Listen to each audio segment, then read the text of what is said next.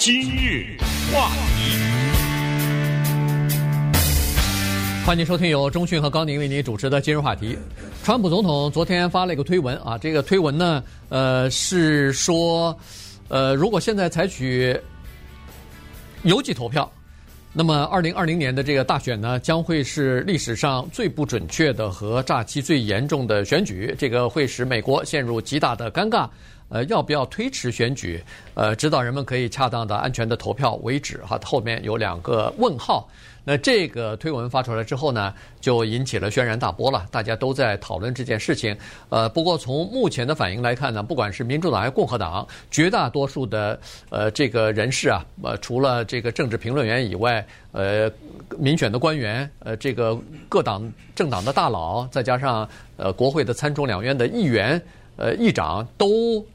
基本上都是反对的啊，也就是说，不管怎么样，他们都认为说应该是在今年的十一月三号如期举行。所以今天我们把这个事情跟大家讲一下。第一是川普总统的这个提出来的，呃，推迟到底是不是可能发生，以及在这方面还有哪些具体的法律方面的规定。对，到目前为止，你看到任何一个他自己党内的人表示支持他这个建议吗？目前还没有看到。没有哎，对，好像一个都没有。但是，这种提议也好，他这种想法也好，不可以一笑置之啊！这一说啊，他就是这么一说什么的，没有，他背后呢有非常深厚的一些理由和各种各样他收集起来的因素，他不是随便这么一说。首先呢，他昨天说这个话的时候，发生在是美国刚刚公布了一个经济。调查或者说一个经济报告，对吧？对，是四月、五月、六月这三个月以来呢，他们的国民生产总值狂跌了百分之九吧，大概是九点五啊，百分之九点五。这个呢是在有记录以来从来没有过的，这它等于创下了这么一个记录。下次再跌的时候，就会说超过了有史以来最高的，比如说二零零二零年。呃，什么九点五？所以等于他创了个记录。这个报告一出来，几分钟他就发了这个推文，再加上最近连续的民调显示出他的竞选可能有点问题，所以有人可能会解释说：“哦，你觉得你赢不了了，所以你用这个方法来推迟或者怎么怎么样？”这是不是个原因？咱们不知道。但是他呢，我们听一听他自己在记者会上怎么说的啊。And I don't want to see.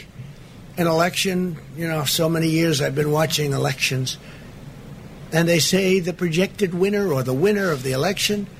I don't want to see that take place in a week after November 3rd or a month or, frankly, with litigation and everything else that can happen, years, years, or you never even know who won the election. 哎，他这里面含了几个东西，跟大家稍微分析一下。第一呢，他说我不想看到这样一个情况发生。我们知道，在美国投票选举总统也好，选举州长啊或者议员也好呢，他一般都有两个，一个叫做预计会胜出谁谁谁，然后最后是谁谁谁胜出。这个往往是在投票，要不就是第二天，反正就两三天之内吧，立刻就会出来了。他说我不想看到这样一个情况发生，就是投票结束了以后呢，一两个礼拜。还不知道谁胜出谁胜出呢？呃，等下给大家解释一下为什么一两个礼拜不知道。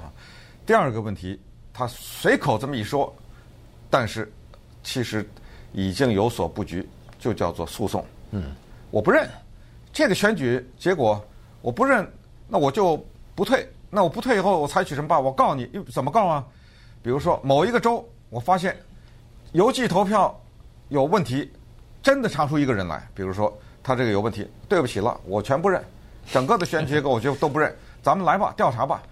那么这样呢？呃当然，这是我是解释总统说的话，我希望大家听得更明白一点。那他的原话就是说，这样一下可能会拖几年呐，嗯，呃，几年都不知道谁获胜了，我不想看到这个结果。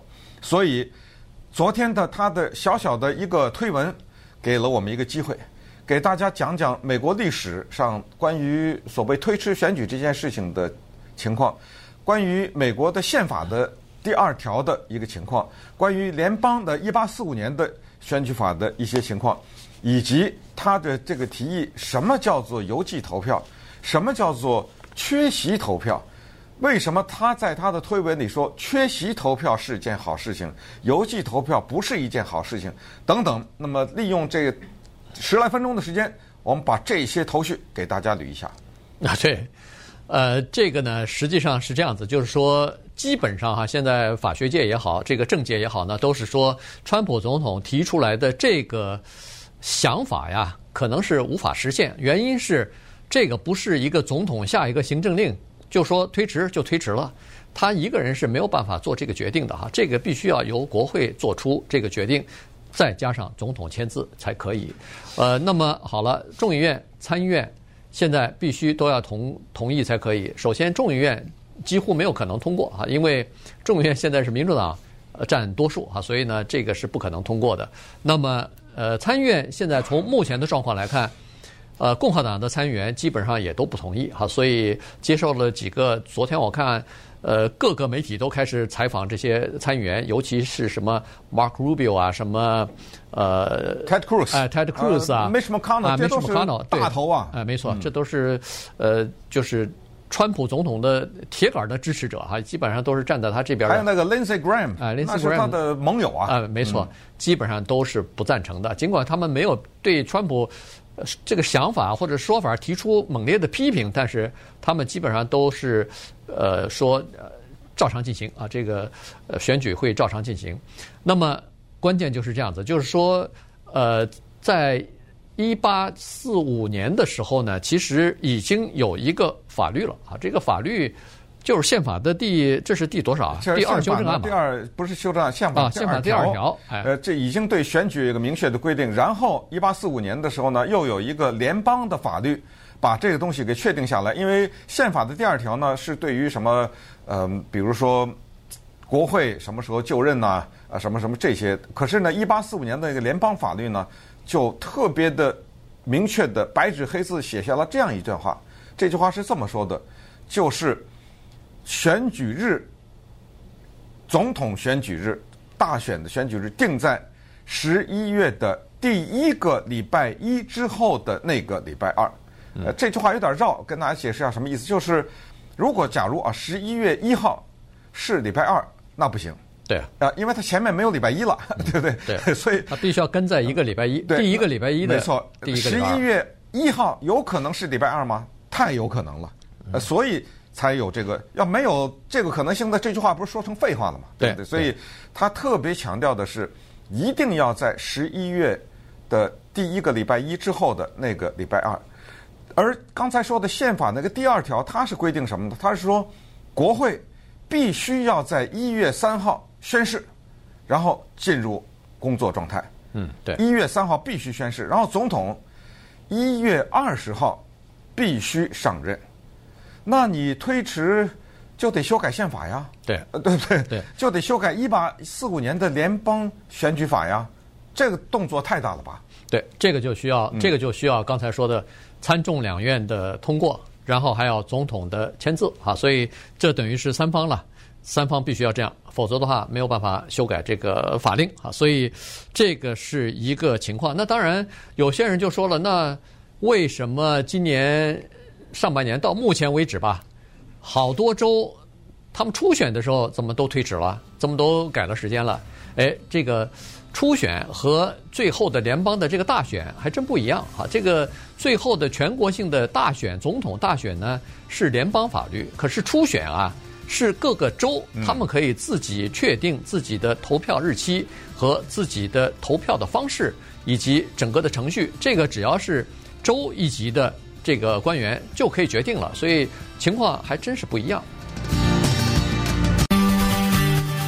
今日话题，欢迎继续收听由钟迅和高宁为您主持的今日话题。今天呢，跟大家讲的就是这个总统大选日啊，是不是可以推迟啊？这个情况呢还比较复杂啊。联邦政呃联邦的这个法律和宪法呢都有这方面的规定，呃，但是呢，这个刚才说过了。初选和总统大选是不一样的。初选是在州里头进行，那么州长和州务卿啊，基本上就可以决定一些事情哈。所以，呃，和全国性的这个大选还不太一样。在美国的两百多年的历史当中，还从来没有过一次因为任何的原因，不管是战争也好、内战也好、呃，这个瘟疫也好，没有任何一次原因推迟过总统大选。所以这个就如果要是发生的话，这变成一个先例了，这变成一个非常罕见的一个事件。到目前为止还没有可能发生。据说是二零零四年的时候，小布希总统的任内，曾经有一些联邦的官员。提出过这个考虑啊，就是说，如果要是碰到非常严重的像九一这样的恐怖主义袭击事件的话，是不是可以考虑推迟总统大选的日期？但当时的国务卿叫做 Condoleezza Rice 哈，他就说了一句话，他说：“美国还没有这样的先例，美国经历过比九一一恐怖事件、恐怖袭击事件更加严重的战争，呃，在那些情况之下，在多大的困难之下，美国都保持。”呃，这个选举不推迟，所以我们也不应该开这个先例哈。后来这这个想法就打消了，根本就没有提到这个议事日程当中去。但是呢，因为有联邦政府和州一级两级的这个规定，所以在投票和选举方面呢，它的这个情况是比较复杂的。比如说，十一月三号是总统大选日，这个是由。联邦的法律和宪法规定的，呃，然后总统十呃一月二十号就任呐，呃，国会议员要一月三号就任啊，呃，就是上任啊，等等，这些都是宪法所规定的。那个十一月三号不是宪法规定，是那个是联邦第一不是是第一个礼拜一的后的礼拜二，对，有些年它是三号，有些年可能是二号。九号，对，上二零一六年好像是八号还是九号啊？所以这要这要看这个具体的情况。对，呃，就是选举日是它是联邦宪法法律规定。但是呢，具体执行这个是如何方法，用什么方法来投票，这个是各个州自己来决定。嗯，所以这就变得非常的复杂。有的州它允许你，比如说是申请邮寄投票；有的州它是允许你缺席投票；有的州它是，比如说呃，允许你在投票日当天登记就可以投票；有些州是。当天我要在投票站门口查你的 ID，有的州就不查，所以每个州的情况不一样。这就为什么这个州跟州之间的这个在投票日那天你看到的情况，它是完全不一样的。是。那么在此呢，跟大家解释一下什么叫做邮寄投票啊？这个呢叫做 mail-in voting。什么叫做缺席投票啊？absentee voting。当然，这张选票就是 absentee ballot。这个里面呢有重大的区别，所以川普总统呢他才在记者会上这么讲。刚才给大家放了段录音，但是后面他还讲了一些话，就不给大家放录音了。其中他讲的一句话是：“你知道吗？我就是缺席投票的，我也没有跑到投票站去投。为什么？因为我要投票，我得去佛罗里达去投票去。可是我呢人在华盛顿，所以他说我就选择了叫做缺席投票。”重大的区别就在于，缺席投票，你需要向有关当局去申请，你需要写一封信，说我需要一张选票，因为，比如说我是残疾人，我没有办法开车过去，因为我需要照顾什么什么，我离不开在投票的那一天，因为我本身有一个特殊的情况，我那一天在海外呢，我回不来，等等。啊，我是军人啊，你就想吧，请你给我寄一张选票，二话不说，人家就会把选票寄给你。这个就是分水岭，就是缺席投票需要你去要，需要你去申请，而邮寄投票不需要。就当政府决定说，我们由于种种的原因，采取部分或者是什么什么邮寄投票的情况，比如说现在的疫情，大家不要都跑到投票站那儿去排队去，那么这个呢？就是他知道你是一个登记的选民嘛，对不对？对，他知道，所以他才给你寄这个、哎，他就给你寄到家里去了。你要不要，他都寄给你。这个是川普总统不愿意的两个原因。他不愿意的是，因为之前我们大家讲过这个话题，很多的低收入的人、穷人，他们比较有民主党倾向，这些人呢。他们生活所迫啊，或者种种原因，或者不关心政治啊等等的，他们不去投票。现在我寄到你家里来了，对不对？你就随便画两笔就投了。那么这个被理解为，我说的被理解，这很重要啊，是被理解为对民主党有帮助，但是现在没有证明啊，没有证明说这样就一定帮助民主党。但是川普总统认为这是一定的。接下来就是所谓造假的问题。